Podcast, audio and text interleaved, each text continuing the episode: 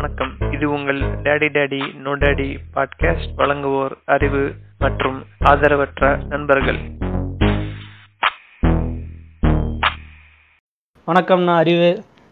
இன்னொரு எபிசோட எல்லாத்தையும் வரவேற்க சந்தோஷப்படுறேன். இந்த எபிசோடை பற்றி பார்த்திங்கன்னா ஃபினான்ஸ் பற்றி பேச போகிறோம். நாங்கள் எல்லா சீசனும் ஃபினான்ஸை பற்றி பேசுவோம் ஒவ்வொன்று. இந்த சீசனில் பேசுகிறோம். ஏன் நாங்கள் ஃபினான்ஸ் ஓடாத கண்டென்ட்டுக்காக பேசுகிறோம் அப்படின்னு கேட்டிங்கன்னா, எங்கள்கிட்ட இருக்க ஒரிஜினல் கண்டென்ட்டே இதுதான். மித்தெல்லாம் ஓரளவு நாங்கள் எங்கள் லைஃப் லைஃப் எக்ஸ்பீரியன்ஸு எந்த ஒரு ரிசர்ச்சும் பெருசாலாம் பண்ணுறது இல்லை. அதனால தான் நான் எப்பயுமே சொல்கிறோம், இப்போ வந்து ஏதாச்சும் குறை இருந்தால் சொல்லுங்கள். எங்களுக்கு அவ்வளோ பெரிய இது கிடையாது. எங்களுக்கு இது எங்கள் எக்ஸ்பீரியன்ஸ் ஒன்று ஷேர் பண்ணுறோம். அது அடிக்கடி சொல்கிறதுக்கு அதான் ரீசனு. அதான் எப்பயும் போல் ஃபினான்ஸை பற்றி பேசுகிறதுக்கு எங்கள் சீனிவாசன் விட்டு எங்களுக்கு ஆள் கிடையாது. வணக்கம் சீனிவாசன். வணக்கம் அறிவு. வணக்கம் சரத். வணக்கம். வணக்கம் அறிவு. சரத் சரத் எதுக்கு உள்ள கூட்டம் வந்தோம்னா, எந்த ஒரு எபிசோடையோ அரை மணி நேரம் கண்டென்ட் அரை மணி நேரம் ஆக்க விடுறதில்ல. உட்காந்து இப்படி இதுவே அப்படி அப்படின்னு கேள்வி கேட்டு அதை ஒரு மணி நேரம் கண்டென்ட்டா மாத்துறதுக்கு ஒரே ஒரே திறன் கொண்ட ஒரே ஆள் இவருதான். அது லாஸ்ட் எபிசோட ரெக்கார்டிங் பண்ணும்போது நிறைய விஷயங்கள் சுவாரஸ்யம் நடந்தது. அதெல்லாம் எடிட்டிங்ல தூக்கி இருப்பேன். நல்லா இருந்தது, ஜாலியாக இருந்தது. ஆனால் ரெண்டு தடவை ரெடி ரெக்கார்டிங் பண்ணால் கொஞ்சம் கடுப்பாயிருச்சு. சொல்லுங்கள் சார், அதோடைய எக்ஸ்பீரியன்ஸ் என்ன சொல்கிறீங்க? அதான் ஃபர்ஸ்ட் பேசுகிற நம்ம முன்னாடியே சொன்னீங்க இல்லையா, பேசக்கூடிய விஷயங்கள் எதுவுமே வந்து நம்ம ரிசர்ச் பண்ணி பேசுறது இல்லை அப்படின்ட்டு. ஸோ ஃபர்ஸ்ட்டில் பேசும்போது வந்து பார்த்தோம் அப்படின்னா ஃப்ளோ, நம்ம யோசிக்காமல் அப்படியே பேசுகிற ஃப்ளோவில் பேசிக்கிட்டே இருந்தது. கரெக்டாக அப்படியே கேட்குறது புதுசாக இருந்த மாதிரி இருந்திருக்கும் உங்களுக்கு. எனக்கும் பேசுறது வந்து பார்த்தீங்கன்னா கோர்வையாக இருந்த மாதிரி இருந்தது. ஆனா அந்த விஷயத்தையே திரும்ப ரெண்டாவது முறை கேட்கும் போது வந்து பாத்தீங்கன்னா அந்த விஷயங்கள் உங்களுக்கு தெரிஞ்சு போன விஷயமா இருக்கு. நான் சொன்ன விஷயம் அதே கோர்வையில அதே இது மாறாம பேசும்போது வந்து பாத்தீங்கன்னா அந்த இடத்துல ஒரு சின்ன சின்ன தடங்கள் ஏற்பட்ட மாதிரி இருக்கும். அது வேணும்னே பேசுற மாதிரி இருக்கும்னு வச்சுக்கோங்களேன். அந்த மாதிரியான புது அனுபவம் நம்ம பேசினதுலயே அந்த எபிசோடு தான் வந்து பாத்தீங்கன்னா புது அனுபவங்களும் நமக்கு கத்து கொடுத்துச்சு. இன்னைக்கு அதே நிலைமையதான் சீனிவாசன் அனுபவிக்க போறாரு. ஆனா ரொம்ப நேரம் கிடையாது, ஒரு பத்து நிமிஷம் தான். சரி, ஓகே, ஆரம்பிக்கலாமா? அது இல்ல, ஒரு ரிவ்யூ வந்திருக்கு, அது மட்டும் சொல்லிடுறேன். ஆ, சொல்லு.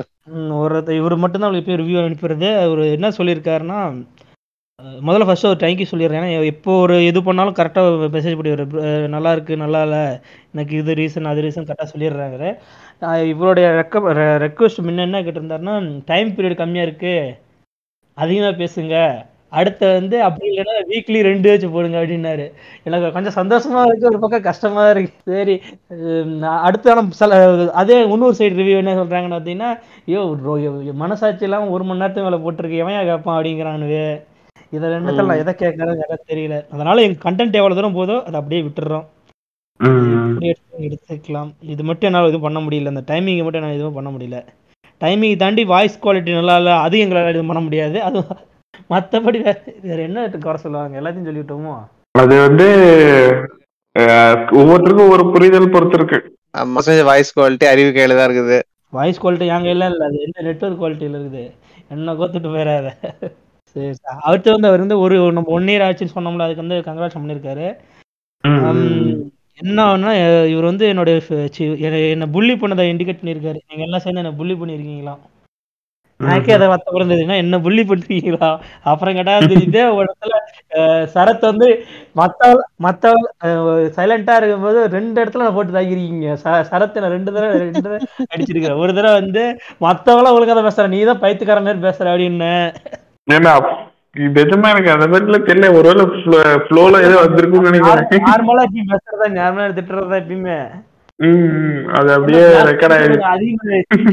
வந்து வேற என்ன. அதான் கொலா பத்தி சொல்லியிருந்தாரு, கொலா பண்ணுங்க அப்படின்னாரு. அது ட்ரை பண்றோம், அதுக்கான முயற்சிகள் எடுத்தோம். அப்புறமேட்டு சில பிரச்சனைனால அது கண்டினியூ பண்ண முடியல, ஆனா ஃபாலோ பண்ண முடியல. எனக்கும் கொஞ்சம் சங்கடமா இருந்து அவர்கிட்ட போய் திருப்பி கேட்கறதா. ஏன்னா நாம வந்து ஃபர்ஸ்ட் வந்து கொலா வைக்கலாம் முடிவு பண்ணது வந்து ஒரு ஒரு மூத்த கூடியவர் அவர் கூட்டு வந்து நான் வேற அவர் கஷ்டப்படுத்திருக்க ஒரு பயம் எனக்கு. நடக்கும் நடக்கும், கண்டிப்பா நடக்கும் எதிர்காலத்துல, அதுக்கும் வாய்ப்பு இருக்கு. ஏங்க ஜாவங்க பாத்தீங்களா, நம்ம அந்த எபிசோட் நல்லா போயிட்டு இருக்கிறதெல்லாம் அதுக்கு ஒரு எலுமிச்சம்பழம் அறுத்து போட்டு இன்னைக்கு திருஷ்டி சுத்தி நல்லா எதிர்பார்த்தா நல்லாதான் இருக்கு. நம்மளுக்கு வந்து இந்த ஆடியன்ஸ் உடைய கவுண்ட் எப்பயும் கரெக்டா வருது நம்மளுக்கு, அது ஒரு சந்தோஷமான விஷயம். என்ன ஒண்ணா நம்ம கேட்டவங்க நம்மள வந்து என்னது பிடிக்கல அப்படின்னு சொல்லி யாரும் போகல பெருசா. அது முன்னையா போனாங்கன்னா ஒரு என்ன ஒரு மூணு மாசத்துக்கு ஒரு தேவைப்பட்டோம் முன்ன, அதனால போயிட்டாங்க, திருப்பி வந்துட்டு இருக்காங்க கொஞ்சமா. நம்ம பிரேக் எபிசோட் பிரேக் நிறைய எடுக்கிறோம், அதுக்கு கம்மி பண்ணும், அதை குறைச்சாலே கண்டினியூ வந்துடும். ஸோ இந்த எபிசோட் பார்த்தீங்கன்னா டாக்ஸ் சேவிங்காகவும் ப்ளஸ் வந்து ஒரு நல்ல ஃபியூச்சர் ரிசல்ட்ஸ் வர மாதிரியும் ஒரு ரெண்டு ஸ்கீம் பற்றி பேச போகிறோம். ஸோ ஒன்று வந்து சுகன்யா சம்ரித்தி யோஜனா தான், இது வந்து மேனேஜ்டு பை நம்ம சென்ட்ரல் கவர்மெண்ட் ரெண்டாயிரத்தி பதினஞ்சில் ஆரம்பித்தாங்க. இன்னொன்று வந்து ELSS equity linked saving scheme சொல்லுவாங்க, அதாவது இது mutual fund, normal mutual fund, but வந்து டாக்ஸ் சேவிங் கீழே வரதுனால ஒரு மூணு வருஷம் லாக்இன் பீரியட் இருக்கும். ஸோ ஒன் பை ஒன்னா பார்த்துருவோம். ஃபர்ஸ்ட் வந்து சுகன்யா சம்ரித்தி யோஜனா போயிடலாம். வந்து இது வந்து செல்வமகள் சேமிப்பு திட்டம். ஸோ வந்து இது வந்து பொன் குழந்தையா இருக்க பத்து வயசுக்கு பத்து வயசுக்கு கீழே இருக்க குழந்தைங்க யாருக்கு வேணாலும் போட்டுக்கலாம், ஒன்றும் பிரச்சனை கிடையாது. பசங்களுக்கு கிடையாது, அதே மாதிரி பத்து வயசுக்கு மேலேயும் கிடையாது. டேரக்ட் பேரண்டோ இல்லை வந்து லீகல் கார்டியனும் போடலாம், யார் வேணாலும் போடலாம். இன்ட்ரெஸ்ட் ஒரு ஒரு குழந்தைக்கு ஒரு அக்கௌண்ட் தான் போட முடியும், ரெண்டு மூணு அக்கௌண்ட் போட முடியாது, பத்து வயசுக்குள்ள போடும். ஸோ இது வந்து fully manage by government, risk எதுவுமே எதுவுமே கிடையாது. இது வந்து இப்போதைக்கு அதாவது கிட்டத்தட்ட ரெண்டாயிரத்தி பதினஞ்சுல இருந்துமே வந்து செவன் பாயிண்ட் ஃபைவ் பர்சன்டேஜ் கிட்ட கொடுத்துட்டு இருக்காங்க ரிட்டர்ன்ஸ், அதுவும் காம்பவுண்டிங் இன்ட்ரெஸ்ட்ல கொடுத்துட்டு இருக்காங்க. ஸோ வந்து இது மார்க் மார்க்கெட் ரிஸ்க் அதுவும் கிடையாது, ஃபிக்ஸ்டு இன்கம் வந்துட்டு இருக்கும், அதுவும் காம்பவுண்டிங் அதனால நமக்கு டபுளாக கிடைக்கும். ஸோ எப்படி உங்களுக்கு கிரெடிட் ஆகணும்னு பார்த்தீங்கன்னா மினிமமா ரெண்டு இரநூத்தி ஐம்பது ரூபாயிலேருந்து ஆயிரத்தி ஒரு லட்சத்தி ஐம்பதாயிரம் வருஷத்துக்கு ஒரு குழந்தை மேலே. ஸோ வந்து நீங்கள் வந்து ஃபார் எக்ஸாம்பிள் இன்னைக்கு ஆரம்பிக்கிறீங்க அப்படின்னா ஒரு பத்தாயிரம் போட்டிருக்கீங்க அப்படின்னா இந்த மாதம் வந்து நம்ம குவார்டர் செகண்ட் குவார்டர் முடிய போகுது. ஆக்சுவலாக ஜூன் முடிஞ்சா செகண்ட் குவார்டர். ஸோ வந்து நீங்க சப்போஸ் போன மாசம் போட்டிருக்கீங்க அப்படின்னா பார்த்து அப்படின்னா அந்த பத்தாயிரத்துக்கான அந்த இந்த கோட்டருக்கான வட்டி விகிதத்தை வந்து இந்த கோட்டர் முடியும் போது கவர்மெண்ட் அனௌன்ஸ் பண்ணுவாங்க. ஸோ இந்த வட்டி விகிதம் வந்து உங்களுக்கு ஆட் ஆயிட்டு அது பிரின்சிபலா மாறிடும் அடுத்த கோட்டருக்கு. ஸோ ஃபார் எக்ஸாம்பிள் பத்தாயிரத்துக்கு வந்து கிட்டத்தட்ட செவன் பாயிண்ட் சிக்ஸ் பர்சன்டேஜ் போட்டா நமக்கு வந்து ஆவரேஜா வந்து ஒரு ஏழுநூறு. ஸோ வந்து உங்களுக்கு தேர்ட் கோட்டர்ல வந்து ஜூன் ஜூலை ஆகஸ்ட் செப்டம்பருக்கு வந்து பத்தாயிரத்த வட்டி வந்து கிடைக்கும் உங்களுக்கு. ஸோ அப்படி வந்து அதே கிடைக்கும். ஸோ ஃபார் எக்ஸாம்பிள் சொல்லணும்னா உங்களுக்கு வந்து சிம்பிள் இன்ட்ரெஸ்ட் அப்படியே நமக்கு கிடைக்கும், நம்மளுடைய பிரின்சிபல் அதாவது முத முதலீடு வந்து அப்படியே இருக்கும். இதை வந்து முதலீடு ஆட் ஆகிட்டு இருக்கும் காம்பவுண்டிங் இன்ட்ரெஸ்ட்ல. ஸோ வந்து இப்போதைக்கு மார்க்கெட்டு சேராம அதிகமாக ரிட்டர்ன்ஸ் தர ஸ்கீம் பார்த்தா இந்த ஸ்கீம் தான், பட் என்ன limited to with below ten years. So வந்து எலிஜிபிலிட்டின்னு பார்த்தோம்னா பொண்ணு குழந்தை வந்து கண்டிப்பா இந்தியன் சிட்டிசன், என்ஆர்ஐ அது மாதிரி கேட்கலாம இந்தியன் சிட்டிசனா இருக்கணும், பத்து வயசு கீழே இருக்கணும் அது ஆரம்பிக்கும் போது. ஸோ திட்டம் வந்து பாத்தீங்கன்னா வந்து டோட்டல் அதாவது கம்ப்ளீட் சைக்கிள் பார்த்தீங்கன்னா இருபத்தி ஒரு வருஷம் மெச்சூரிட்டி. ஸோ ஃபார் எக்ஸாம்பிள் வந்து நீங்க ஒரு பத்து வயசுல கடைசியா போய் பத்து வயசுல நீங்க போட்டீங்க அப்படின்னா உங்களுக்கு மெச்சூர் ஆகிறதுக்கு வந்து முப்பத்தோரு வயசு ஆயிரும் குழந்தைக்கு. ஸோ வந்து ரெண்டு வயசுல போட்டீங்க அப்படின்னா கரெக்டா இருக்கும், இருபத்தி ரெண்டு வயசுல வந்து மெச்சூர் ஆகும். ஸோ வந்து நீங்க வந்து எதர் ஹையர் ஸ்டடிஸ்க்கோ இல்லை கல்யாணத்துக்கோ யூஸ் பண்ணிக்கலாம். ஸோ இன் பிட்வீன்ல நீங்க போட்டிருக்கீங்க, அதாவது பத்து வயசுல போட்டிருக்கீங்க, பன்னெண்டு வயசுல நீங்க பிரேக் பண்ணலாம், அது ஒரு பிரச்சனையும் கிடையாது. பதினெட்டு வயசுல உங்களுக்கு வந்து என்ன தேவை இருக்கோ சப்போஸ் வந்து பண்ணா நீங்க up to fifty percentage break பண்ணிக்கலாம். ஸோ பிரேக் பண்ணிட்டு ரெக்வயர்ட் டாக்குமெண்ட் எல்லாம் அதாவது இந்த காலேஜ் சேர்றது இல்லை சம்மந்தப்பட்ட டாக்குமெண்ட் எல்லாம் நம்ம கூட பண்ணி ஃபிஃப்டி பர்சன்டேஜ் கிட்ட வந்து எடுத்து நம்ம செலவு பண்ணிக்கலாம். கல்யாணம் அப்படின்னா நம்ம ஃபுல்லாவே பிரேக் பண்ணிக்கலாம், ஏதோ ஒரு மாசம் முன்னாடி இல்லை மூணு மாசத்துக்கு அப்புறமா வந்து சப்மிட் பண்ணோமா அப்படி அந்த சர்டிஃபிகேட்லாம் ரெக்வயர்ட் டாக்குமெண்ட் எல்லாம் கொடுத்தோமா அப்படின்னா பிரேக் பண்ணிக்கலாம். So up to eighteen years old வந்து லீகல் கார்டியனோ இல்லை வந்து பேரண்டோ தான் மேனேஜ் பண்ணணும். பதினெட்டு வருஷத்துக்கு அப்புறம் அவங்களே மேனேஜ் பண்ணிக்கலாம், சொந்த அக்கௌண்ட் அவங்களே மேனேஜ் பண்ணிக்கலாம். ஸோ ஆரம்பிச்சிட்டா அதாவது என்னோட குழந்தை பொண்ணு குழந்தை ஒன்று இருக்கு அந்த வருஷம் ஆரம்பிச்சிட்டா அப்படின்னா மினிமமா டூ ஃபிஃப்டி கட்டி ஆரம்பிக்கணும். ஸோ வந்து இந்த ஸ்கீம் வந்து லைவா இருக்கணும் அப்படின்னா நீங்க வருஷத்துக்கு அதாவது ஒரு ஒரு ஃபினான்சியல் ஃபினான்சியல் இயரா இல்லை எனக்கு வந்து கேலண்டர் இயரான்னு தெரியல, மொத்தத்தில் ஒரு வருஷத்துக்கு வந்து மினிமம் கட்டினதான் வந்து இந்த அக்கௌண்ட் வந்து ஆக்டிவா இருக்கும். ஸோ வந்து இது வந்து எப்படி வந்து நீங்க போடலாம் அப்படின்னா நீங்க வந்து லம்சமா அதாவது ஒரு வருஷத்துக்கு வந்து லம்சமா ஒன்றரை லட்சம் போடலாம், இல்லை வந்து மாசம் மாசம் ஆயிரம் போடுறது, இல்லை கையில காசு இருக்கும்போது கொண்டு போய் போடுறதும் போடலாம். ஸோ வந்து மினிமமா டூ ஃபிஃப்டி போட்டிருக்கணும், மேக்சிமம் ஒன்றரை லட்சம் போடலாம் ஒரு வருஷத்துக்கு ஒரு குழந்தைக்கு மேல ஒரு அக்கௌண்ட்ல. ஸோ அடுத்து என்னன்னு பாத்தீங்கன்னா ஒன்றரை லட்சத்துக்கு மேல போட முடியாது. அதே மாதிரி நீங்க வந்து சைக்கிள் எப்படி ஒர்க் ஆகும் அப்படின்னா இயர் ஒன்ல இருந்து இயர் எயிட்டீன் வரைக்கும் நீங்க வந்து கட்டணும் பணம். ஸோ அடுத்த இயர் சிக்ஸ்டீன் வரைக்கும் பணம் கட்டணுங்க. ஒன்றில் நம்ம கட்ட ஆரம்பிப்போம். ஸோ பதினாறு வருஷத்துக்கு அப்புறம் அஞ்சு வருஷம் வெயிட்டிங் பீரியடுங்க. பதினாறு வருஷத்துக்கு அப்புறம் எதுவும் கட்டக்கூடாது. அஞ்சு வருஷம் இருபத்தி ஓராவது வருஷத்துல வந்து அது மெச்சூரிட்டி ஆகிட்டு நம்ம நம்ம கொடுக்குற அக்கௌண்ட் எந்த அக்கௌண்ட் நம்ம போடுறோமோ அதே அமௌண்ட் வந்துடும். ஸோ இது வந்து ஆக்சுவல் சைக்கிள். ஸோ வந்து பார்த்தீங்கன்னா ஒன்றரை லட்சம் போடுறீங்க அப்படின்னா பதினாறு வருஷத்துக்கு வந்து ஒன்றரை லட்சம் போடுறீங்க அப்படின்னா ஸோ வந்து நம்ம எவ்வளோ போட்டிருப்போம்னா ஸோ வந்து நம்ம வந்து மேக்ஸிமம் ஒன்றரை லட்சம் போட்டோம் அப்படின்னா நம்ம வந்து பதினாறு வருஷத்துல வந்து இருபத்தி ரெண்டு லட்சத்தி ஐம்பதாயிரம் போட்டிருப்போம். நம்ம வந்து அஞ்சு வருஷம் வெயிட் பண்ணோம்னா நமக்கு மெச்சூரிட்டி வந்து அறுபத்தி மூணு லட்சம் வருதுங்க. அறுபத்தி மூணு லட்சத்தி அறுபத்தஞ்சாயிரம் வருது. அதாவது நாற்பத்தி ஒரு லட்சம் வருது. இது வந்து மேக்ஸிமம் பெனிஃபிட். அதாவது மினிமம் பெனிஃபிட் மினிமமா வந்து வருஷத்துக்கு ஒரு ஒரு மாசம் ஒரு ஆயிரம் ரூபாய் போடுறீங்க அப்படின்னா இன்வெஸ்ட் பண்ணது வந்து ஒரு லட்சத்தி ஐம்பதாயிரம் பண்ணிருப்பீங்க. வட்டி மட்டுமே நமக்கு வந்து மூணு லட்சத்தி இருபத்தி ஒன்பதாயிரம் வருது. ஸோ டோட்டலா நமக்கு வந்து end of the twenty one year வந்து அஞ்சு லட்சத்தி பத்தாயிரம் ரூபாய் கிட்ட வருது. அதே மினிமம் ஒரு ஆயிரம் ரூபாய் போட்டிருக்கீங்க அப்படின்னா இப்போதைக்கு மார்க்கெட் மார்க்கெட் பெரிய லம்சம் அமௌண்ட் வந்து இதுதான் இப்போதைக்கு பெனிஃபிட். நல்ல நல்ல ஸ்கீமா இருக்கு. ஓகே. ஸோ வந்து இப்போ சப்போஸ் பத்து வயசுல போட்டீங்க அப்படின்னா ரெண்டு வயசுல பொண்ணுக்கு வந்து எதிர் கல்யாணமோ இல்லை வந்து படிப்புக்கு இப்போ கல்யாணம்னா ஃபுல்லாக பிரேக் பண்ணிங்க ஒன்றும் பிரச்சனை. ஸோ நீங்கள் வந்து பன்னெண்டு வயசுல பிரேக் பண்ணிட்டீங்க அப்படின்னா அந்த எட்டு வருஷத்துக்கான அமௌண்ட் நீங்கள் கட்டியிருப்பீங்க. அதுக்கான வட்டி ஆல்ரெடி கிடையாது. அப்படி பிரேக் பண்ணி எடுத்துக்கலாம்.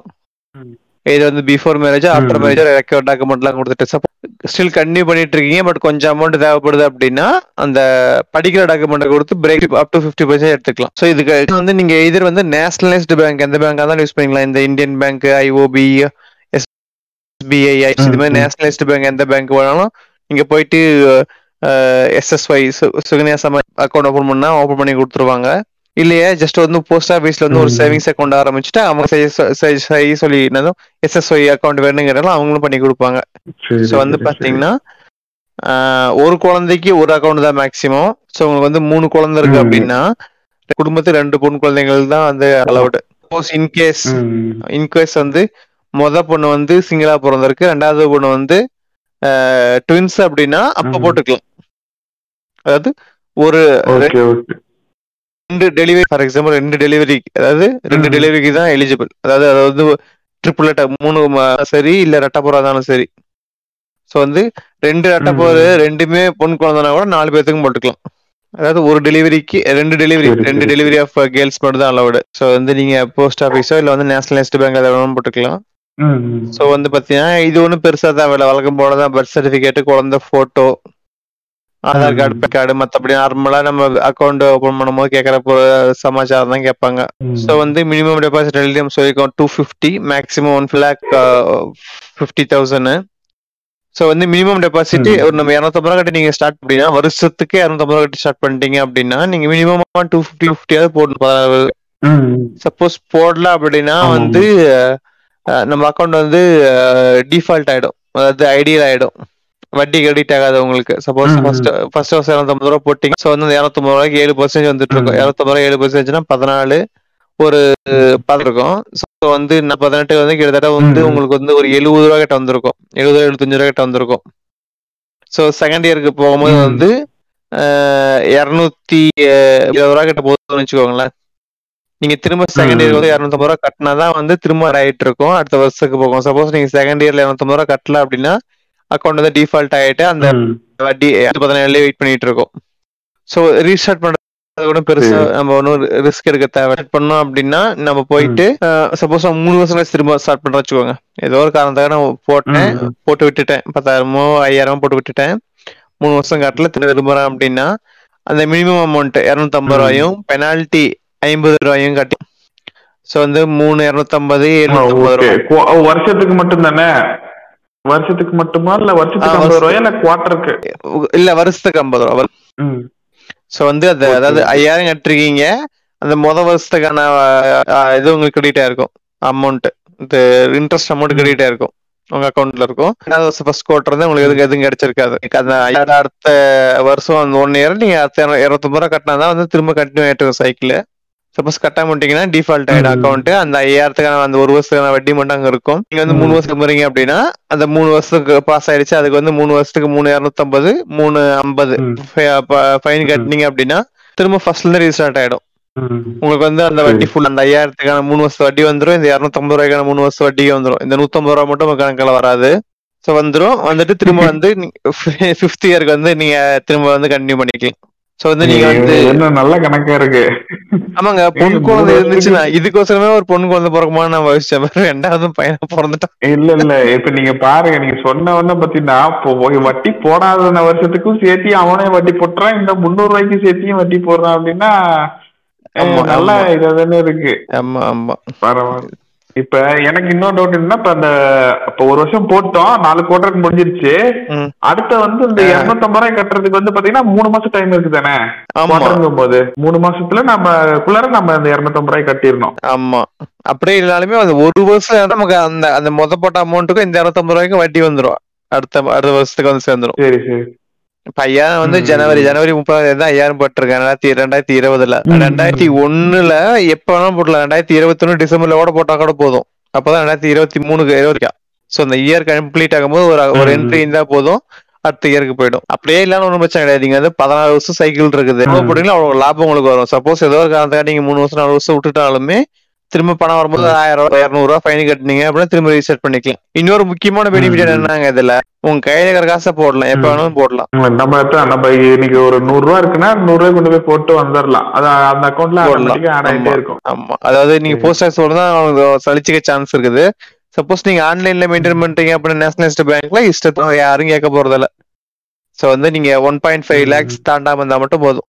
சோ வந்து எப்ப பணம் இருக்குதோ இரண்டாயிரம் ரூபாய் போடலாம், ஆயிரம் ரூபாய் போடலாம், இருபதாயிரம் போடலாம், முப்பதாயிரம். ஆடி போ ஆடி பாத்தீங்கன்னா வந்து நீ மாசம் மாசம் ஐநூறு ரூபா போடணும்னு சொல்லிட்டு ஒரு கண்டிஷன் இருக்கும். சோ அது கண்டிஷனா கிடையாது. ஜஸ்ட் இருநூத்தம்பது ரூபா போட்டுக்கும், அக்கௌண்ட் ஆக்டிவா இருக்கும், மத்தபடி இருக்கிற பணத்தை எப்ப வேணாலும் போட்டுக்கோ, அந்த கண்டிஷன் வந்துடும். சரி, இப்ப இதுல எனக்கு என்னன்னா, இப்ப ஒரு வருஷத்துக்கு ஃபுல்லா போடுறோம்னு வச்சுக்கோங்களேன், நூறு ரூபான்னா ஃபர்ஸ்ட் நான் ஃபர்ஸ்ட் மூணு மாசத்துலயே நான் நூறு ரூபா போறேன் அப்படின்னா அந்த குவார்டர் முடிஞ்ச உடனே எனக்கு நூறு ரூபாய்க்கு செவன் பாயிண்ட் ஃபைவ் வந்துட்டு அடுத்த குவார்டருக்கு போகுமா, இல்ல வருஷத்துக்கு ஃபுல்லா நாலு குவார்டருக்கு கணக்கு போட்டுட்டு எனக்கு அடுத்த இதுக்கு போகுமா? ஃபர்ஸ்ட் நீங்க ஆயிரம் ரூபா கட்டி ஆரம்பிக்கிறீங்க அக்கௌண்ட், ஆயிரம் ரூபாய் கட்டி மூணாவது மாசத்துல வந்து ஆயிரம் ரூபாய்க்கு செவன் பாயிண்ட் ஃபைவ் பர்சன்டேஜ் எவ்வளோ, எழுபத்தி அஞ்சு ரூபாய். அப்ப என்னங்கன்னா மூணாவது மாசம் அதாவது நாலாவது மாசம் முதல் நாள்ல வந்து உங்க அக்கௌண்ட் ஆயிரத்தி எழுபத்தி அஞ்சு ரூபா இருக்கும். நீங்க அதாவது ஆறாவது மாசம் ஏழாவது மாசம் ஒன்னாம் தேதி ஏழாவது மாசம் ஒன்னாம் தேதி என்ன ஆகும் அப்படின்னா ஆயிரத்தி எழுபத்தி அஞ்சு ரூபாயில செவன் பாயிண்ட் ஃபைவ் பர்சன்டேஜ் வந்துருக்கும் உங்களுக்கு. சரி, ஓகே ஓகே. இப்ப நான் என்ன பண்றேன், இப்ப எனக்கு நாலாவது மாசத்துல ஆயிரத்தி எழுபத்தி அஞ்சு ரூபா வந்துச்சு. நான் என்ன பண்றேன், இப்ப வந்து பாத்தீங்கன்னா திடீர்னு இப்ப மறுபடியும் ரெண்டாயிரம் ரூபா போடுறேன். அப்ப வந்து அந்த குவார்டருக்கு மட்டும் தான் கிடைக்கும். Okay okay okay. எனக்கு அது வருஷத்துக்கு அந்த கோட்டர் அன்னையிலிருந்து அந்த கோட்டர். Okay okay. ஆமா, நீங்க வந்து நாலாவது மாசம் பத்தாவது பத்தாவது நாள் போட்டீங்க அப்படின்னா அந்த மிச்சம் ரெண்டு மாசம் மாசம் இருபது நாளைக்கு தான் வந்து உங்களுக்கு செவன் பாயிண்ட் ஃபைவ் பர்சன்டேஜ் கிடைக்கும். அது ஆறாவது மாசம் போய் சேரும்போது திரும்ப சேரும், எல்லாம் சேர்ந்து ஒரே ஒரு பிரின்சிபலா மாறிடும்.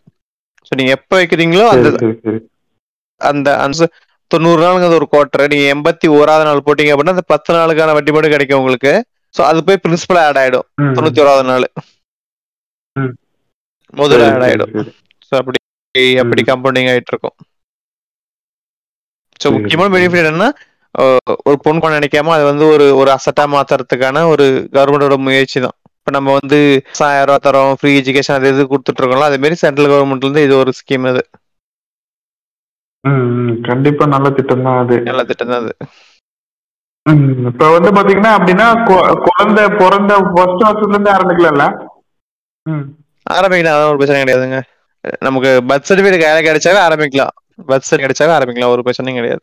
பத்து வயசுக்குள்ள நான் ஆரம்பிச்சிடணும். சோ நீங்க வந்து தெளிவா இருந்து குழந்தை பிறந்த ஒரு ஒரு வருஷத்துல ஆரம்பிச்சிட்டோம் அப்படின்னா நமக்கு கிட்டத்தட்ட ஒரு லட்ச ரூபா ஒரு லட்ச ரூபா போட்டோம், நமக்கு கிட்டத்தட்ட வந்து ஒரு ஐம்பது லட்ச ரூபா கிடைக்கிற மாதிரி இருக்கும் நமக்கு இருபது வருஷத்துல. கண்டிப்பா கண்டிப்பா. இப்ப கார்டியன் அப்படிங்கறத வந்து பாத்தீங்கன்னா அவங்க எந்த மாதிரி நாம்ஸ் எல்லாம் எதிர்பார்ப்பாங்க? கார்டியன்ஸ் அப்படின்னா நம்ம இப்ப பேரண்ட்ஸ் அப்படின்னா நம்ம ரேஷன் கார்டு இந்த ஆதார் கார்டு ப்ரூஃப்ல நேம் இருக்கும். ஓகே, கார்டியன்ங்கிறது வந்து பாத்தீங்கன்னா நம்ம ஏதாச்சும் எக்ஸ்ட்ரா ப்ரூஃப் சப்மிட் பண்ற மாதிரி ஏதாச்சும் தெரியுமா அதை பத்தி? லீகல் கார்டியன்னா ஒண்ணும் கிடையாது. நீங்க ஒரு குழந்தைக்கு வந்து லீகல் கார்டியனா ஆகணும்னா சப்போஸ் அவங்க பேரண்ட்ஸ் இல்லைங்கிற பட்சத்துல நீங்க வந்து கோர்ட்ல பெட்டிஷன் போட்டு லீகல் கடையாக மாறிக்கலாம். ஸோ நீங்கள் கோர்ட்டில் பெட்டிஷன் போட்டிங்க அப்படின்னா கலெக்டர் கீழே ஒரு டீம் வந்து இன்வெஸ்டிகேஷன் பண்ணி நீங்கள் கொடுக்குற ஆதாரம்லாம் உண்மையாக இருக்கும் பட்சத்தில் வித் மற்ற ரிலேட்டிவ்ஸோடைய கன்சர்னோட உங்களை வந்து லீகல் கடையாக மாற்றிடுவாங்க. நீங்கள் வந்து அப் டு எயிட்டீன் இயர்ஸ் குழந்தை வந்து அடல்ட்டாக ஆகிற வரைக்கும் நீங்கள் லீகல் காலினாக இருப்பீங்க.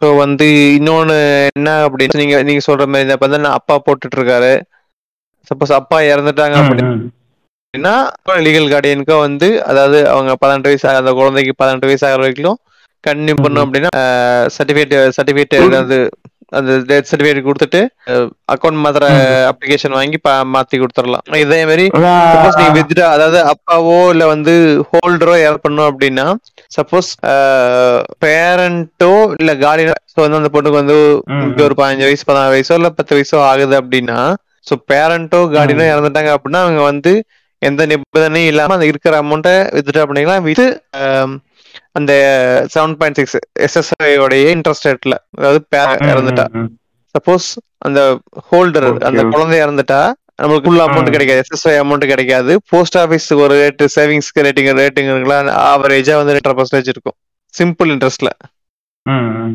சிம்பிள் இன்ட்ரெஸ்ட்ல இருக்கும்.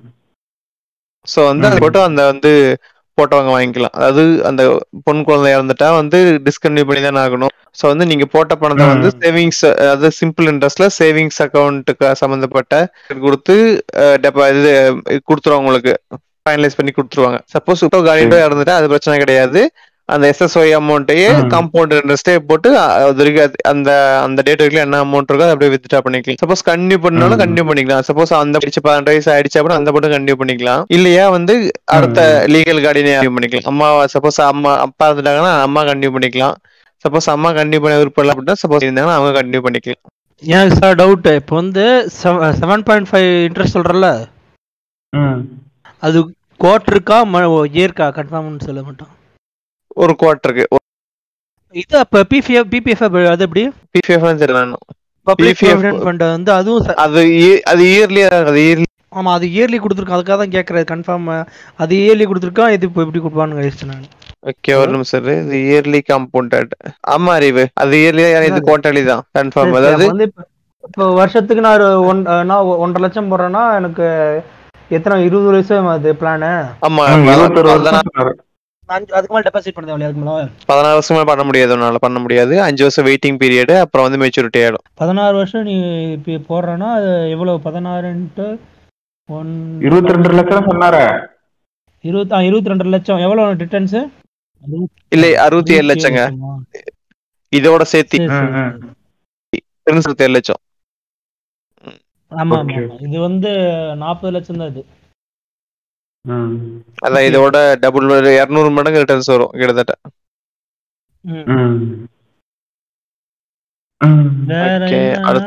ஓகே இது பிபிஎஃப் பத்தி ஒரு நாள் எக்ஸ்பிளைன் பண்ணியா? மேபி அடுத்த அடுத்த எபிசோட்ல போட்டுறலாம். பிபிஎஃப் பெஸ்டா இஎல்எஸ்எஸ் பெஸ்டா? ம் சொல்லியா இப்போ இஎல்எஸ்எஸ் பத்தி ஆரம்பிச்சறியா? நான் அதான் யூஸ் பண்ணிட்டு இருக்கேன் இஎல்எஸ்எஸ். சோ இஎல்எஸ்எஸ் இது இது வந்து பாத்தீங்கன்னா இப்போ நம்ம பேசணும் இப்போ நம்ம பேசணும் டூ இன் ஒன்னு. நீங்க வந்து ஒரு பொன் குழந்தையா இருந்துச்சுன்னா உங்களுக்கு நல்ல ஃபியூச்சரிஸ்டிக் பிளான் ஒன்று, பிளஸ் வந்து நீங்க டிசி கீழே வந்து இதை காமிச்சிக்கலாம் டேக்ஸ் எக்ஸப்ஷனுக்கு. Okay okay. So ESS equity linked savings scheme only for tax exemption.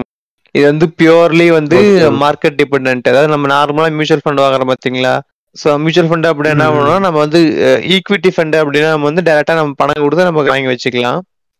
Mutual fund அப்படின்னா நம்ம வந்து பத்தாயிரமோ இருபதாயிரமோ கொடுத்தோமோ அப்படின்னா நமக்கு வந்து ஒரு அசட் மேனேஜர் இருப்பான், அசட் கம்பெனி ஒன்று இருக்கும், அதுக்கு ஒரு மேனேஜர் இருப்பான், ஃபண்ட் மேனேஜர் ஒருத்தர் இருப்பான். அவன் பிரில்லியன்ஸ் சம்மந்தப்பட்ட மாதிரி நம்ம சூஸ் பண்ற ரிஸ்க்கு ஏற்ற மாதிரி அவன் வந்து பணத்தை ஈக்விட்டியில போ ஈக்விட்டி மார்க்கெட்ல போட்டு ஃபுல்லி ஹண்ட்ரட் பர்சன்ட் ரிஸ்க் இருக்கு. அதில் ப்ளஸ் வந்து நம்ம சூஸ் பண்ற மாதிரி அதாவது ஹை ரிஸ்கா போட்டு ஹை ரிஸ்கா போட்டோம்னா நமக்கு ஹை ரிட்டர்ன்ஸ் வர சான்சஸ் இருக்குது. அடுத்து மீடியம் இருக்கு, அடுத்து ஒரு லோ இருக்கு. ஸோ நீங்க வந்து நீங்க mutual fund normal mutual fund சொல்றேன் போடும்போதே உங்களுக்கு கேட்பாங்க ஹை ரிஸ்க் போடலாமா மீடியம் போடலாமா லோவான்னு சொல்லிட்டு. ஸோ லோ நீங்கன்னா உங்களுக்கான ரிட்டர்ன்ஸும் அவ்வளோ ஒரு நார்மலா இருக்கும், ஒரு ஆறு பர்சன்டேஜ் ஏழு பர்சன்டேஜ்னு இருக்கும். அதாவது எஃப்டி பக்கத்துல கொஞ்சம் மேல இருக்கும், அது கீழே போகும் சான்ஸ் இருக்கு. பட் நார்மலா அவன் மேனேஜ் பண்ணி ஒரு அஞ்சு பர்சன்டேஜ் எஃப்டி ரிட்டர்ன்ஸ் அப்படின்னா ஒரு ஆறு பர்சன்டேஜ் ஏழு பர்சன்டேஜ் எப்படி எப்படி பாடுபட்டாவது. அதே மாதிரி ஹைனா போனீங்க ஒரு மீடியம் போனீங்க அப்படின்னா ஏழு ஒன்பது கிட்ட இருக்கும், ஹை போனீங்கன்னா ஒன்பது பத்து பதினொன்னு கிட்ட இருக்கும். ஆனா பதினொன்னு பர்சன்டேஜ் உங்க ரிட்டர்ன்ஸ் வருது அப்படின்னா ஆனால் மார்க்கெட் டவுன் ஆச்சு அப்படின்னா உங்களுக்கு வந்து அது வந்து ரெண்டு மூணுக்கு போக சான்ஸ் இருக்குது. ஸோ இது வந்து பியூர்லி இண்டிபெண்டன்ட்டு. ஸோ வந்து அந்த ஃபண்ட் மேனேஜர் நம்ம சூஸ் பண்ணுற கம்பெனியும் அந்த கம்பெனி எம்ப்ளாய் பண்ணியிருக்க ஃபண்ட் மேனேஜர் ரிட்டர்ன்ஸ் இருக்கும் ஹண்ட்ரட் பர்சன்டேஜ். எதுவுமே வந்து நம்ம போட்ட முதல்ல கூட திரும்ப முதல்ல கிளம்ப போகாது. பட் வந்து நம்ம பிடிச்சி கேட்க முடியாது, ஏங்கடா என் முதல் கூட கேட்க முடியாது. ஸோ அப்படி அப்படிப்பட்ட மியூச்சுவல் ஃபண்ட் இது. இது வந்து ஈக்விட்டி லிங்க்டுன்னு சொல்லுவாங்க. அதாவது இதே இதே மியூச்சுவல் ஃபண்டை அப்படியே மூணு வருஷம் லாக்இன் பண்ணிட்டா அதை வந்து நம்ம வந்து டாக்ஸ் எக்ஸப்ஷன் காமிச்சிக்கலாம். ஸோ நார்மல் மியூச்சுவல் ஃபண்டை தான் நீங்கள் இன்னைக்கு போகலாமே கூட உங்களுக்கு நீங்கள் எதிர்பார்த்த ரிட்டர்ன்ஸ் வந்துச்சு அப்படின்னா உடனே வித்துட்டு வெளியே வந்துடலாம். ஸோ ஏன்னா இந்த இஎல்எஸ்எஸ்ல வந்து நீங்கள் விருப்பம் இருக்கோ இல்லையா, நீங்கள் ஒன்ஸ் உள்ளே போயிட்டீங்க அப்படின்னா மூணு வருஷம் லாக்இன் பீரியட் வேறு வெளியே கிடையாது, நீங்கள் உள்ளே தான் இருந்தாங்க. ஸோ இஎல்எஸ்எஸ்லுமே வந்து அந்த இது இருக்கு, நான் சொல்ல அந்த பெனிஃபிட் இருக்கு. அது டைப்ஸ் மீடியம் ரிஸ்க் இருக்கு, ஹை ரிஸ்க், லோ ரிஸ்க் இருக்குது. ஸோ வந்து நிறையா இது பண்ணுறானுங்க, நிறையா அசட் மேனேஜ்மெண்ட் கம்பெனிங்க ப்ரொவைட் பண்ணுறானுங்க, பேங்க் ப்ரொவைட் பண்ணுது. ஸோ அதாவது நீங்கள் வந்து சப்போஸ் உங்களுக்கு வந்து ஒரு ஐம்பது வயசு ஆகுது அப்படின்னா நீங்கள் வந்து ஹை ரிஸ்க்னு எடுக்க முடியாது. ஏன்னா உங்களுக்கு வந்து ரிட்டையர்மெண்ட்டுக்கு உங்களால் சம்பாதிக்கிறது ரொம்ப கஷ்டம் பணத்தை விட்டுட்டா. ஸோ வந்து நீங்கள் வந்து மினிமமோ இல்லை வந்து மீடியமோ சப்போஸ் நீங்கள் வந்து டுவெண்ட்டி இருபத்தி ஏழு இருபத்தி எட்டுல இருக்கீங்க அப்படின்னா ஹை ரிஸ்க் எடுத்து பார்க்கலாம். ஏன்னா மேபி இருக்க போகுது, நம்ம எப்படி இருபது வருஷம் வேலை பார்க்க போகிறோம், நமக்கு வேற வேலைகள்லாம் இருக்க போகுது. ஸோ வந்து ஹை ரிஸ்க் சும்மா மார்க்கெட் கூட விளையாண்டு பார்க்கலாம். ஸோ வந்து நீங்கள் அப்படி சூஸ் பண்ணிட்டீங்க அப்படின்னா நீங்கள் லம்சமாகவும் டெபாசிட் பண்ணலாம், இல்லை வந்து டேர்ம் டேர்மாகவும் பண்ணலாம். அதாவது நீங்கள் உங்கள் பணம் இருக்கும் போது அது நீங்கள் ஒரு லட்சத்துக்கு அதாவது ஒன்றரை லட்சம் தான் மேக்ஸிமம் ஐடிசியில் காட்ட முடியும். இப்போ ஐடிசியில் மினிமமாக வந்து நீங்கள் டேக்ஸ் எலிஜிபிள் அப்படின்னா உங்களுக்கு வந்து மினிமமாக வந்து ஒரு நாற்பதாயிரம் பிஎஃப் இருக்கும். இல்லை இல்லை மேக்ஸிமமே வந்து இருபத்தி ஒன்று ரெண்டு தான், ஆயிரத்தி எட்நூறுவா தான் மேக்ஸிமம் கொடுக்க முடியும் பிஎஃப்ல. நீ ரெண்டு ரெண்டுத்துக்கு சேர்த்துக்கல பண்ண ஒன்று மட்டும்தான். இல்ல அறிவு, நீ வந்து எட்டு ரூபா வந்து நீ டாக்ஸ் எலிஜிபிள் ஆவ, சரியா?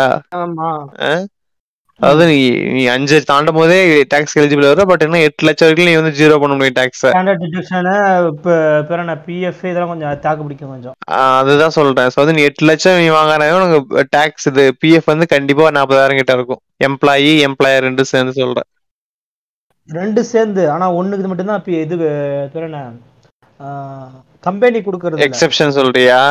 ஆ கம்பெனி குடுக்குறது கம்பெனிக்கான இல்ல இல்ல எக்ஸெப்ஷன் ரெண்டுக்கு சேர்த்து எக்ஸெப்ஷன் அறிவே. இல்ல இல்ல இல்ல இல்ல அறிவே, இப்போதான் டேட்டா ஷீட் டேட்டா ஷீட்டை பார்த்து நான் கரெக்ட்டா முடிச்சிட்டு வந்தேன். நானு அது அப்படி கிடையாது.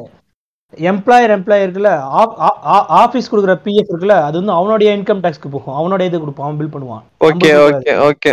நாம நம்ம குடுக்க மட்டும் நாம பில் பண்ணுவோம். நானா சொல்றேன், நாளைக்கு அடுத்து கரெக்டாக மேக்ஸிமம் ஆயிரத்தி எட்நூறு தான் போட முடியும். அதுல அதுக்கு மேல போட முடியாது. அதான் அதான் அதான் இருபதாயிரம் வந்துடும்.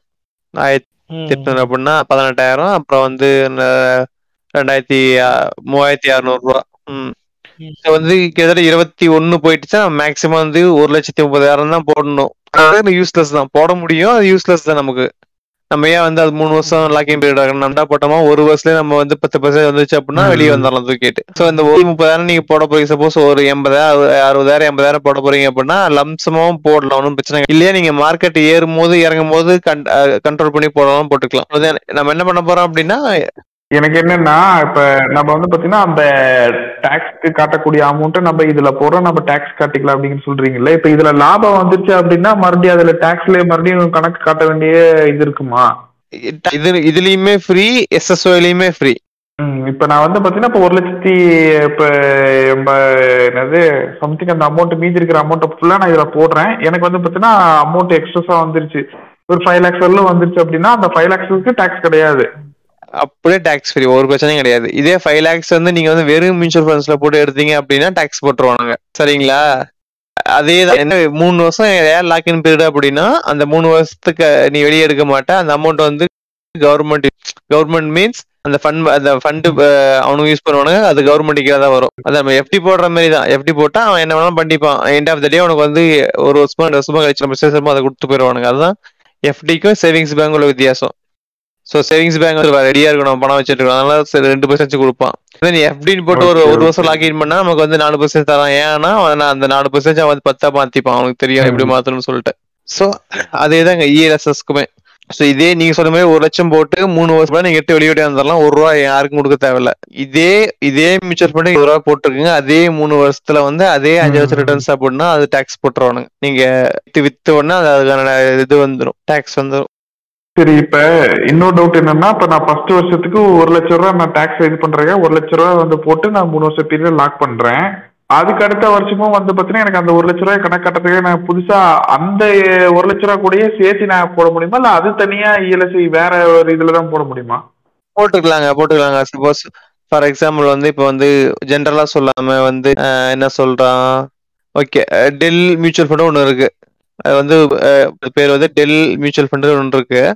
ஸோ நீங்க வந்து ஒரு வருஷத்துக்கு, அதாவது ஃபர்ஸ்ட் வருஷம் போட்டிருக்கீங்க ஒரு லட்சம், அந்த அந்த ஃபினான்சியல் இயருக்கு நீங்க டாக்ஸ் எக்ஸம்ஷன் வாங்கிட்டீங்க.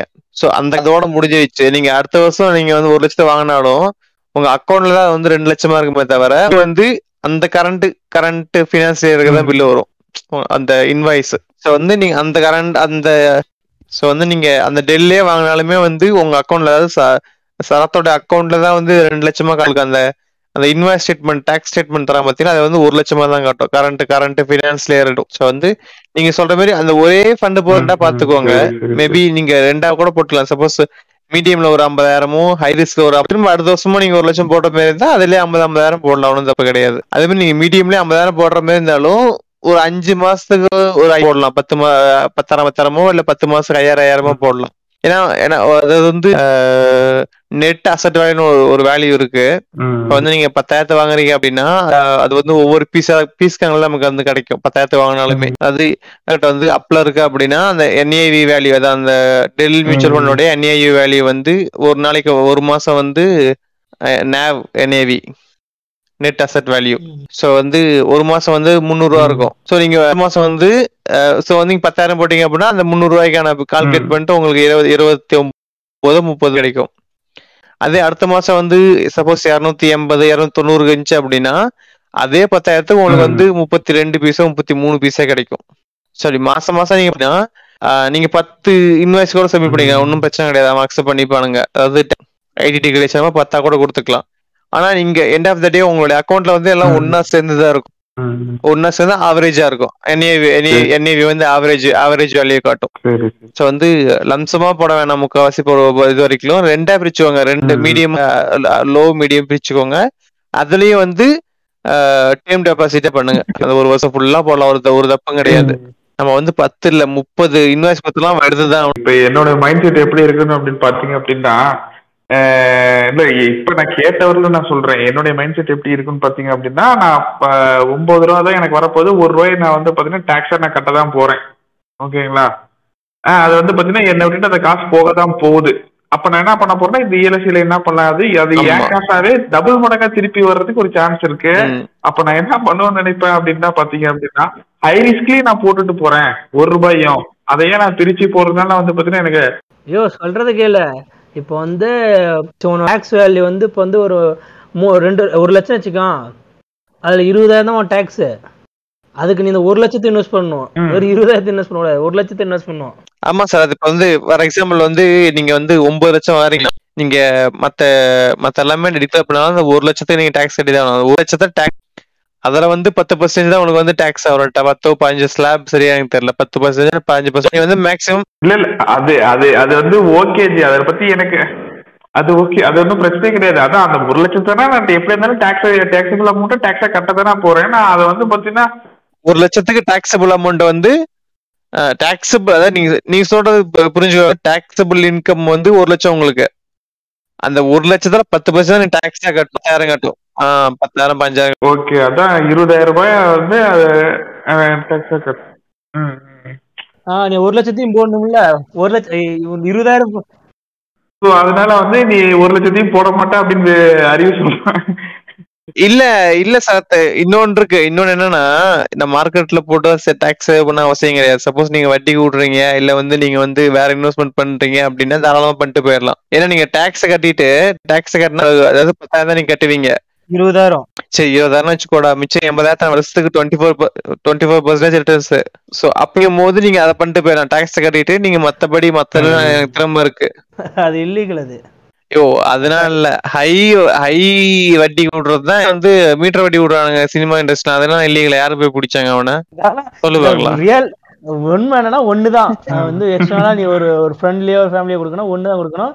ரெண்டு ரெண்டு போக கூடாது, பன்னெண்டு தான் வருஷத்துக்கு, பன்னெண்டு தான் கொடுக்கணும் பாண்டு படி. அப்படிதான். சரி சரி சரி சரி சரி சும்மா நான் ஒரு ஹியூமன் கேரக்டரிஸ்டிக்ஸா இருந்தா எப்படி வந்து யோசிப்பாங்க அப்படிங்கிற மாதிரி அவன்கிட்ட கொடுத்து நீ வாங்கறதுல நாக்கு தள்ளி சாகணும். இல்ல அதுதாங்க அதுதாங்க இப்ப மேட்ரே. உங்களுக்கு வந்து வெளியே பணம் கொடுக்க மாட்டேன், பணம் கொடுத்தாலுமே வந்து எனக்கு வாங்குற திறமை இல்லைன்னா நீங்க மார்க்கெட்ல போட அசமம் இல்ல. எனக்கு சோர்ஸ் இருக்குது, நான் வந்து பத்து வட்டி கூடுவோம், அஞ்சு வட்டி கூடுவோம், மூணு வட்டி கூடுவோம் அப்படின்னா தாராளமா உங்க பணத்தை வந்து வெளியே விட்டு நல்லா சம்பாரிச்சுக்கோங்க. அவ்வளவுதான் வித்தியாசம், வேற ஒன்றும் கிடையாது. உட்காந்துக்குங்க கேஸ் ஆகும், கொலை கேஸ் ஆகும், நீ சூசைட் பண்ற மாதிரி இருக்கும், வாங்கணும் சூசைட் பண்ற மாதிரி இருக்கு, அது ஆயிரம் பிரச்சனை இருக்கு. ஸோ மியூச்சுவல் ஃபண்ட் ஆரம்பினா நமக்கு எது டிமேட் எதுவும் தேவையில்லைங்க. இஎல்எஸ்எஸ்லாம் நீங்க நேஷனல் பேங்க் எல்லாமே இஎல்எஸ்எஸ் ப்ரொவைட் பண்றானுங்க. Okay okay. அப்ப நேஷனல் பேங்க்ல அது இப்ப நான் உங்ககிட்ட அதுதான் ஃபர்ஸ்ட் எடுத்துன்னு கேட்கலாம்னு நினைச்சேன். அந்த சம்ருதி யோஜனாலேயே நம்ம தலைவர் இருக்காருல, அவர் எப்ப எல்லாத்தையும் வச்சு பார்த்தீங்கன்னா நேஷனலைஸ்ட் பேங்கா இருக்கிறது பூரா வந்து தனியார் மயமாக்கி தர்றாரு. நம்ம அது எங்க போய் தேடி அலையிறதுங்கிறத பிரச்சனையே. சரத் கரெக்டான கேள்வி கேட்டீங்க சரத். எபிசோட்ல செகண்ட் எபிசோட்ல சாவரன் கோல்டு பாண்ட் பேசணும் பாத்தீங்களா? என்ன அதுக்கப்புறம் வந்து அதுக்கு இஷ்யூவே வரலங்க. அதுக்கப்புறம் கவர்மெண்ட் இஷ்யூவே வரல. அதுக்கு அது அதாவது அவனுக்கு வந்து செம நஷ்டமாகுதாமா. தங்கத்தோட இல்லாம வட்டி வேற கொடுத்துட்டு இருக்கணும். பிளஸ் வந்து நம்ம மெச்சூரிட்டி வரும்போது வந்து கரண்ட் டேட் தாங்க இது இது தரணும்னு சொல்லி கொடுக்கணும்னு சொல்லிட்டு நான் பேசினதுக்கு அப்புறம் ஒரு இஷ்யூ முடிஞ்சுங்க. அந்த nine year eight year cycle complete ஆச்சு. செம்ம அடி வாங்கிட்டான் போல. சவரன் கோல்டு பாண்டே ரிலீஸே பண்றதில்ல இப்போ. இல்ல இல்ல என்னுடைய ஃபியூச்சர் பிளான்ல அதுவும் ஒரு பங்கா இருந்தது. இப்ப நீங்க சொல்லி வந்து பாத்தீங்கன்னா ஒரு நல்ல அப்டேட் கொடுத்துருக்கீங்க. நகைச்சிட்டு வரியா? நாங்க லோக்கல் தானே, லோக்கல் உண்டு தானே போடுறேன். அறிவே இல்லடா. அது குடுக்கும் போது வந்து பாத்தீங்கன்னா இது வந்து பாண்டு கவர்மெண்ட் அறிவு, அது வந்து லோக்கலு கவர்மெண்ட் ட்ரஸ்ட் பண்ணலாம். இப்ப ஏவிஆர் ஏஆர்எஸ்ல எல்லாம் போட்டுக்கிட்டு தான் இருக்கு. ஆனா வந்து பாத்தீங்கன்னா ட்ரஸ்டபுளா லலிதால ஒரு பிரச்சனை வந்துச்சு. என்ன பிரச்சனை வந்துச்சு ஞாபகம் இருக்கா இல்லையா? நாங்க இருக்கோம் கை வர சொல்றோம். அப்புறம் நாலு இடத்த செக் பண்ணுங்க, இங்க வந்து செக் பண்ணிட்டு சுத்தமான பணம் சுத்தமான பணம் டாக்ஸ் எங்கேயுமே கிடையாது எஸ்ஜிபில. ஆஹ் அதுவும் டுவெண்ட்டி ஃபோர் கேரட்டு அப்படிங்கிற மாதிரி நம்ம எல்லாமே பார்த்தோம். நம்ம என்ன இப்ப இப்ப நீங்க சொல்லிதான் எனக்கு இந்த விஷயமே தெரிய வருது. அதாவது சரத்து நம்ம ஐம்பது ரூபா கம்மிங்க மார்க்கெட்டோட, சரிங்களா? அப்புறமேல வந்து இந்த அஞ்சு வருஷத்துக்கு வந்து வட்டி சாப்பிட்டுட்டு இருப்போம் வருஷம் வருஷம். அப்புறம் மூணு வருஷம் கழிச்சு வந்து தங்கத்து ரேட்டு கொடுத்துடுறோம், அதுக்கும் டாக்ஸ் கிடையாது, சரிங்களா? அது சுத்தமான வந்து சுத்தமான வந்து பீப்புள் ஸ்கீம் அது ஆக்சுவலா. ஏன்னா வந்து பாத்தீங்கன்னா இப்ப எனக்கு ஏன் அது கரெக்டா அது கரெக்டானு பட்டுச்சு அப்படின்னா நம்மளால ஈஸியா மெயின்டைன் பண்ணக்கூடிய லெவல தான் இருந்துச்சு. ரொம்ப ரிஸ்க் அதெல்லாம் எதுவும் கிடையாது. நம்ம இருக்கிற அமௌண்ட்டை அப்பப்ப போட்டு நம்ம தேவையான டைமும் வாங்கி போட்டுக்கலாம். அது பாட்டுக்கு மல்டிப்ளை ஆகிட்டே இருக்கும் அப்படிங்கிற மாதிரி இருந்துச்சு. Easy access. நீங்க சொன்ன மாதிரி பேங்க்ல நார்மலா எந்த அக்கௌண்ட் இருக்கோ அங்க போய் சொல்லிட்டா அவங்க பண்ணி தருவாங்க அப்படிங்கிற மாதிரினால சரி அது ஒரு பிளான். அதை சேமிப்பு திட்டம் நம்ம என்னைக்கு ஆரம்பிக்கிறோமோ அன்னைக்கு அந்த பிளான் இருந்தது. அது அப்படியே வந்துட்டு இருந்துச்சு. இப்போ இதேதான் வந்து சுகன்யா சம்மதி யோஜனா. அதாவது பாத்தீங்கன்னா நான் நான் பேசும்போது வந்து ஏழாவது வருஷம் அதாவது ஃபர்ஸ்ட் இஷ்யூ பண்ணி ஏறல நம்ம அந்த எஸ்ஜிபி பண்ணும்போது அந்த ஃபர்ஸ்ட் மெச்சூரிட்டி ஆகுது பாத்தீங்களா? First mature first issued SGB அது வந்த உடனே கவர்மெண்ட் கால்குலேட் பண்ணி பார்த்துருக்க அடி வாங்கி இஷ்யூ பண்றது ஸ்டாப் பண்ணிட்டான். சோ இப்ப சுகன்யா சம்மதி யோஜனா வந்து ஆரம்பிச்சு இருபத்தொரு வருஷம் கழிச்சுதான் வந்து ஆக்சுவல் லாப நஷ்டம் தெரியும். அப்பதான் நூறு பர்சன்ட் க்ளோஸ் பண்ணிடுவோம். இன்னும் இருபது இருபத்தொரு வருஷம் கழிச்சு, இன்னும் இன்னும் ஒரு பதினாறு வருஷம் கழிச்சு. அதான் இது வரலாறு படிச்சீங்களே வந்து பாத்தீங்கன்னா ரிசர்வ் பேங்க் இதா போட்ட அந்த அந்த கணக்குல போட்டு ஏதோ தப்பு தப்பா கணக்கு போட்டாரான்னு தெரியல மோடி. நீங்க வரணும் அப்படின்னா நீங்க டக்குன்னு ஒரு டிமெட் அக்கௌண்ட் ஓபன் பண்ணிட்டு புது இஷ்யூ வாங்கினா தான் உங்களுக்கு வந்து டிமெட் பேங்க்ல போய் வாங்கிக்கலாம். ஆனா இப்ப மார்க்கெட்ல இருக்கிற எஸ்ஜிபி வாங்கணும் போது நீங்க டிமெட் அக்கௌண்ட் நீங்க சொல்றீங்கல்ல கரெக்ட். ஆஹ் நீங்க ஆல்ரெடி சொல்லிருக்கீங்கல்ல அந்த ரேட் நம்ம பேரம் பேசி நம்ம வாங்கிக்கலாம். ஆமா சொன்னீங்க வாங்கிக்கலாம். ஆனா நான் அன்னை எழுது பணத்தை ஒரு ஐயாயிரம் வச்சுட்டு வரும் வரும் வரும்னு பாக்குறேன். எங்க வந்து போன வருஷம் டிசம்பரே இப்ப போட்டு க்ளோஸ் பண்ணிக்க இல்ல, இந்த வருஷம் ஜனவரியே பிப்ரவரி போட்டு அப்புறம் ஒன்னும் வரல. நாலு மாசம் ஆச்சு. அந்த கொரோனா பொருளாதாரத்துல எழுபத்தி எட்டு ரூபாய்க்கு கீழே போயிடுச்சுல டாலரு. அதுல ஏதாவது உட்காந்து கணக்கு மாத்தி மாத்தி போட்டுட்டு இருப்பாங்கன்னு நினைக்கிறேன். அதை வேணா பார்க்கலாம். என்ன என்ன என்ன காரணம் இருக்கும் பின்ன நாம என்னத்தை ப்ரொடியூஸ் பண்ணா இவனை இல்ல யாரோ பிஜேபி கொடுத்த அறிக்கை அப்படியே இப்ப படிக்கிறியா கொரோனானால எழுபத்தெட்டு வந்துச்சுன்னு அதுவும் ஒரு காரணம்டா, அதுவும் ஒரு காரணம் அறிவு. யோ அது ரெண்டு வருஷம் ஆயிடுச்சு ஒன்னும் அதே காரணம் சொல்லிட்டு இருக்கதையா. டி பின்ன பொருளாதாரத்தை இங்க உற்பத்தி பண்ணி நம்ம வந்து வாங்க அனுப்பலடா எந்த ஒரு விஷயத்தையும் நம்ம தயாரிச்சு நம்ம என்ன பொருளை வாங்கிட்டு இருக்கோம். பொருளை வாங்கறதுனால தானே இந்த பிரச்சனையே. நீ பொருளை வாங்குறது வாங்க அது சொல்றேன் அது பிரச்சனை இருக்கு சொல்றியா. இன்னைக்கு ஒரு பாட்காஸ்ட் காஸ்ட் கேட்டேன் அதுல வந்து விளக்கமா வந்து எங்க எங்கெங்க இந்தோனேஷியால எப்படி நம்ம அடிக்க போறோம், பிலிப்பைன்ஸ்ல இருந்து நம்மளுடைய ஆப் அப்படி வருது, பாகிஸ்தான் பக்கத்துலயே இருக்கு அவர்கிட்ட இருந்து இப்படி ஆப் வருது அப்படின்னு நல்லா பேசிருப்பாங்க. அதுல நாம உட்காந்து வேடிக்கை பார்த்துதான் இருக்க போறோம். அப்படியா? ஏன்னா பாகிஸ்தானே வந்து டீ குடிக்க வேணாங்கிற அளவுக்கு பொருளாதாரம் கீழே போயிடுச்சா, அவன் எப்படி நம்மள அடிக்க போறான்னு தெரியல. அது கம்மி நம்மளோட நம்மளோட கம்மி ரேட்ல கொடுக்க போறானோ. பாகிஸ்தான சொல்றீங்க, ஆப்கானிஸ்தான் அவங்க அட்வைஸ் பண்ணிடுச்சு, நீங்க அதை என்ன சொல்றீங்க நீங்க சொல்லுங்க பாக்கலாம். அதுதான் அந்த நிலைமைதான் போயிட்டு இருக்கு. இவனுக்கு அரசியல் பண்ணிட்டுதான் ஓரா போயிட்டு இருக்கேனுங்க. அப்புறம் பூமர் டாக்ஸ் அப்படிங்கிற ஒரு இது பாட்காஸ்ட்ல மனுஸ்மிருதி பத்தி பேசிட்டு இருக்கும்போது நடுவுல ஒரு ஒரு இருபது நிமிஷம் கண்டென்ட் பேசிருப்பாங்க. அதை பத்தி யார் யார் இப்ப என்னென்ன கொண்டு வந்துட்டு இருக்காங்க.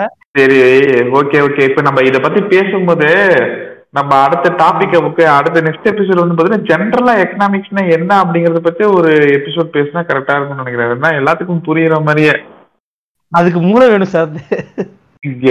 நமக்கு புரிஞ்ச விதத்துல நீ ஒரு வந்து பாத்தீங்கன்னா சாதாரண மனுஷன், நான் ஒரு சாதாரண மனுஷன், எனக்கு எப்படி புரிஞ்சிருக்குங்கிறதே நம்மளுடைய தாட்ல இருந்து எக்ஸ்பிரஸ் பண்றல்ல. எல்லாருக்கும் வந்து பாத்தீங்கன்னா இப்ப நீ சொல்ற விஷயத்த வந்து பாத்தீங்கன்னா இன்னொருத்தர் வந்து கேக்குறாரு அப்படின்னா அவருக்கு நம்ம நான் சொல்றது தப்புன்னு அவருக்கு தெரியாது. புரியுமா? பினான்ஸமா தான் தெரிஞ்ச ஒரே ஆளு நம்ம கூட்டத்துல இவங்க மட்டும்தான், வேற யாரு இருக்கிறா கூட்டு பேர் சொல்றாதா தயவுசு என் பேர் சொல்றாத எல்லாம் நினைப்பாங்க. ஏன்னா இவ இவர்தான் இவன் பினான்ஸ் தெரிஞ்சாலும் இவன் தான் அவங்களுக்கு இவன் தெரிஞ்சாலும் இவன் தானா அப்படின்னு பாப்பாங்க. இல்ல இல்ல நான் எப்படி இப்ப பாக்குறேன்னா ஒரு சாதாரண மனுஷனுக்கு வந்து பாத்தீங்கன்னா பொருளாதாரம் அப்படிங்கிறது இந்த லெவல்லதான் தெரிஞ்சிருக்கு அப்படிங்கறத நாமளும் புரிஞ்சுக்கலாம், மத்தவங்களுக்கும் புரிய வைக்கலாம் அப்படிங்கிறது தான். சோ பொருளாதாரம்னா என்ன, எப்படி இது பண்றாங்க அப்படிங்கறது, ஜிஎஸ்டினா என்ன, சின்ன சின்ன விஷயங்கள். ஏன்னா நிறைய பேத்துக்கு நான் தெரியாமையே இருக்குல்ல. எனக்கே வந்து பாத்தீங்கன்னா தெரியாது. அதுதான் சொல்றேன், நமக்கு நமக்கு தெரிஞ்சதை வந்து பாத்தீங்கன்னா வெளிப்படையா பேசும்போது இல்ல இது அப்படி கிடையாதுன்னு ஒருத்தர் தப்பா சொல்லி திருத்தும் போது வந்து பாத்தீங்கன்னா நம்ம அதை விஷயத்தையும் தெரிஞ்சுக்கலாம். ஆஹ் அப்படி சொல்றோம்னு வச்சுக்கோங்க. இப்ப பாரு நமக்கே ஒரு புரிதல் இல்லை. இப்ப இந்தியாவுடைய ஏன் செவன்டி எயிட் பாயிண்ட் அந்த செவன்டி எயிட் ருபீஸ்க்கு வந்திருக்கு அப்படின்னு கேட்டா அதுக்கு பல காரணங்கள் இருக்கலாம். ஆனா அது ஏன் என்னங்கிறது நமக்கு யாருக்குமே தெரிய மாட்டேங்குது, என்ன விஷயங்கள் புரிய மாட்டேங்குது. என் ரூம்மேட்டை சிஏ தான் பண்ணிட்டு இருக்காரு, அதனால எக்கனாமிக் தெரியும் நினைக்கிறேன். சிஏ வேற எக்கனாமிக் வேறையா, அது வேற வேற யார் ஒரே அக்கௌண்டன்ட் எல்லாமே இப்ப டாக்ஸ் இது எல்லாத்தையும் மெயின்டைன் பண்றதுக்குதான் சார்ட்டர்ட் அக்கௌண்டன்ட் சொல்றாங்க. எக்கனாமிக்ஸ் தெரிஞ்சிருந்தா பண்ண முடியும். ஆமா எங்க இந்த இந்த இது இருக்குது இல்லங்க ஐயர் மந்திரம் பேர் என்ன சொல்லுவாங்க, புரோகிதம். புரோகிதமும் சிஏவும் தாங்க இன்னும் வந்து ரிசர்வேஷன் கீழே கொண்டு வர முடியல, மத்த எல்லாம் கொண்டு வந்து வச்சுங்க முடிஞ்ச அளவுக்கும். நீ ஒரு போஸ்ட் போட்டிருந்த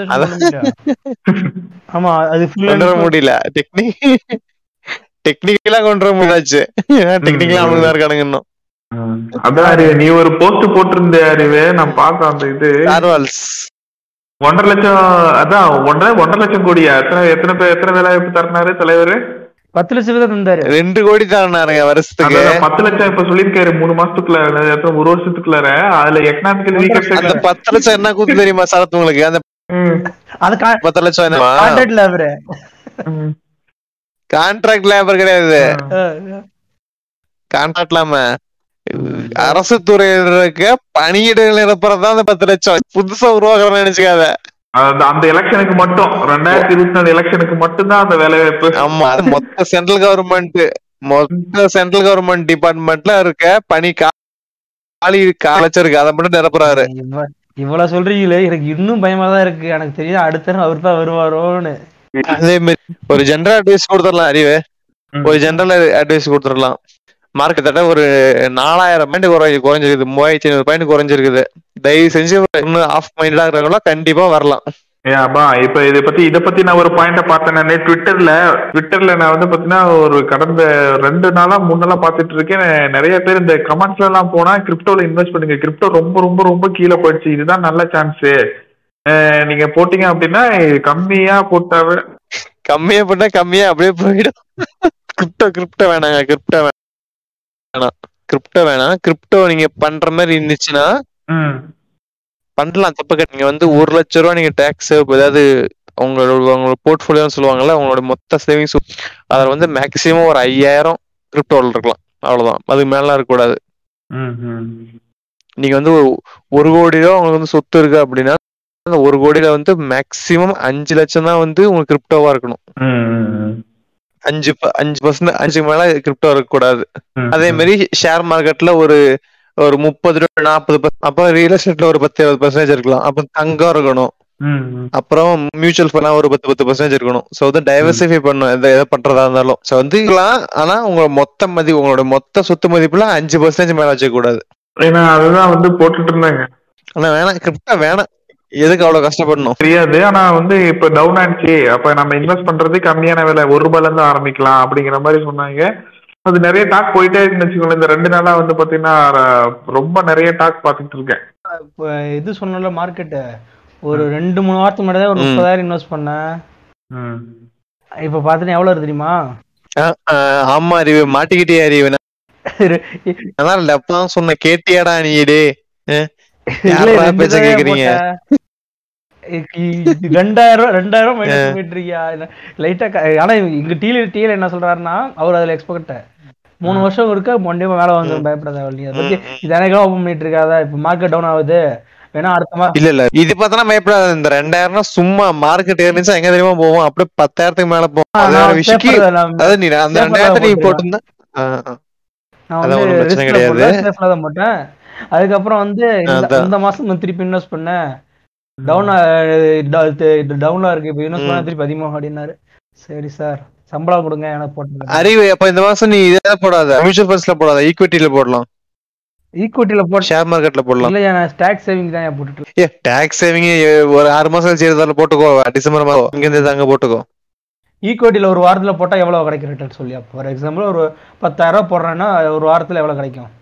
ஒரு வாரம் வெறும் ஒன்பதாயிரம் தான் கிடைக்கும், மொத்தமே ஒன்பதாயிரம் தான் இருக்கும். அங்க அதே இது எங்க வீட்டுல கொடுத்தா எங்க அண்ணன் இந்த எங்க அண்ணன்ட்ட கொடுத்தா எங்க அண்ணன் பிசினஸ் போட்டு அவரேஜ் பண்ணிக்கோ. உலகத்திலேயே நீ ஷேர் மார்க்கெட் வந்து ஒரு வாரத்தை வச்சு நீதான் இருப்ப, அநியாயம் பண்றியே நீ சொல்லி பாக்கலாம். ஒரு வாரத்துல என்ன உனக்கு கிடைக்கும் பெஸ்ட். ஆனா என்னன்னா நான் எதுக்கு இந்த ஈலஸ்ல வந்தேன்னா வேற வழி இல்லை, டாக்ஸ் சேவிங் பண்ணி ஆகணும். மனசாட்சியா இல்லாம இருபதாயிரம் பிடிக்கிறான் அப்படியே நெஞ்சு வலிக்குது. அது இப்போ ஃபர்ஸ்ட் கண்மூடித்தனமா போடாது, நீ ஃபுல்லானா போடாத, இதுலயுமே மாறி மாறி போடு. பிபிஎஃப் பிபிஎஃப் கொஞ்சம் போடு, பிபிஎஃப் என்ஸ் போடு, நேஷனல் பென்ஷன் ஸ்கீம் இருக்குல்ல அது போடு. அது எப்படி அதை பத்தி அதை எக்ஸ்பிளைன் பண்ணி ஆகுது அதையும் பிபிஎஃப்யும் அது வந்து எயிட்டி சி அது வந்து எயிட்டி சிசிடி கீழ வரும், அது தனியா ஆரம்ப போடலாம். சோ அது வந்து யாரும் வேணாலும் போடலாம். அறுபது ஐம்பத்தெட்டு வயசுக்கு மேல வந்து கொஞ்சம் கொஞ்சமா ரிட்டர்ன்ஸ் கம்மி கம்மியா வரும். நீ எவ்வளவு பண்றியோ அதை பொறுத்து உனக்கு வந்து அவன் பென்ஷன் மாதிரி கொடுப்பான். கவர்மெண்ட் கவர்மெண்ட் ப்ராஜெக்டா? ஆ government NPS national pension scheme. நம்பி போலாமா? பிபிஎஃப் போடலாம், அது தப்பு கிடையாது. ஆனா பிபிஎஃப் உனக்கு வந்து எயிட்டி சி கீழே தான் வரும், என்பிஎஸ் வந்து எயிட்டி சிசிடி கீழே வரும், அது வந்து இன்னொரு ஐம்பதாயிரம் எக்ஸ்ட்ரா. அவ்வளவு சேவ் பண்ணல, அந்த ஒன்றரை லட்சம் போதே போதும், அவ்வளவு சம்பாதிக்கல. இப்ப நான் இவ்வளவு நேரம் பேசுறது உபயோகமா இருக்குமான்னு தெரியல கரெக்டா உங்களுக்கு. இருந்தாலும் நான் எங்களால் எங்களுக்கு தெரிஞ்ச கண்டென்ட் உங்களுக்கு கொடுக்குறோம், கேளுங்க. இதில் எதாவது குறை இருந்தால் தயவுசெய்து சொல்லுங்கள். ஏன்னா நாங்கள் நம்ம இது வந்து ஃபினான்ஸ் விளையாடுற விளையாடாதீங்க. ஃபினான்ஸில் நாங்கள் வந்து ஒரு இன்ட்ரோ நாங்கள் சொல்கிறது எப்பயும் இதுதான், நாங்கள் சொல்கிறது வந்து ஒரு இன்ட்ரோவாக எடுத்துக்கங்க. உங்களுக்கு போய் சர்ச் பண்ணுங்க, சர்ச் பண்ணி உங்களுக்கு கண்டிப்பாக ரெஃபரன்ஸ் மட்டும் தான், ரெஃபரன்ஸ் பர்பஸ்க்காக மட்டும்தான். நம்ம இன்டர்நெட்டு போனாலும் சரி வெளியே போனாலும் சரி ஆயிரம் ஆயிரத்துக்கும் மேற்பட்ட வந்து ரெஃபரன்சஸ் இருக்கு, பார்த்துட்டு நீங்கள் போடலாம். சரியா? சரி, நன்றி சீனிவாசன். நன்றி நன்றி அறிவு. நன்றி சரத். நன்றி நன்றி அறிவு. நன்றி.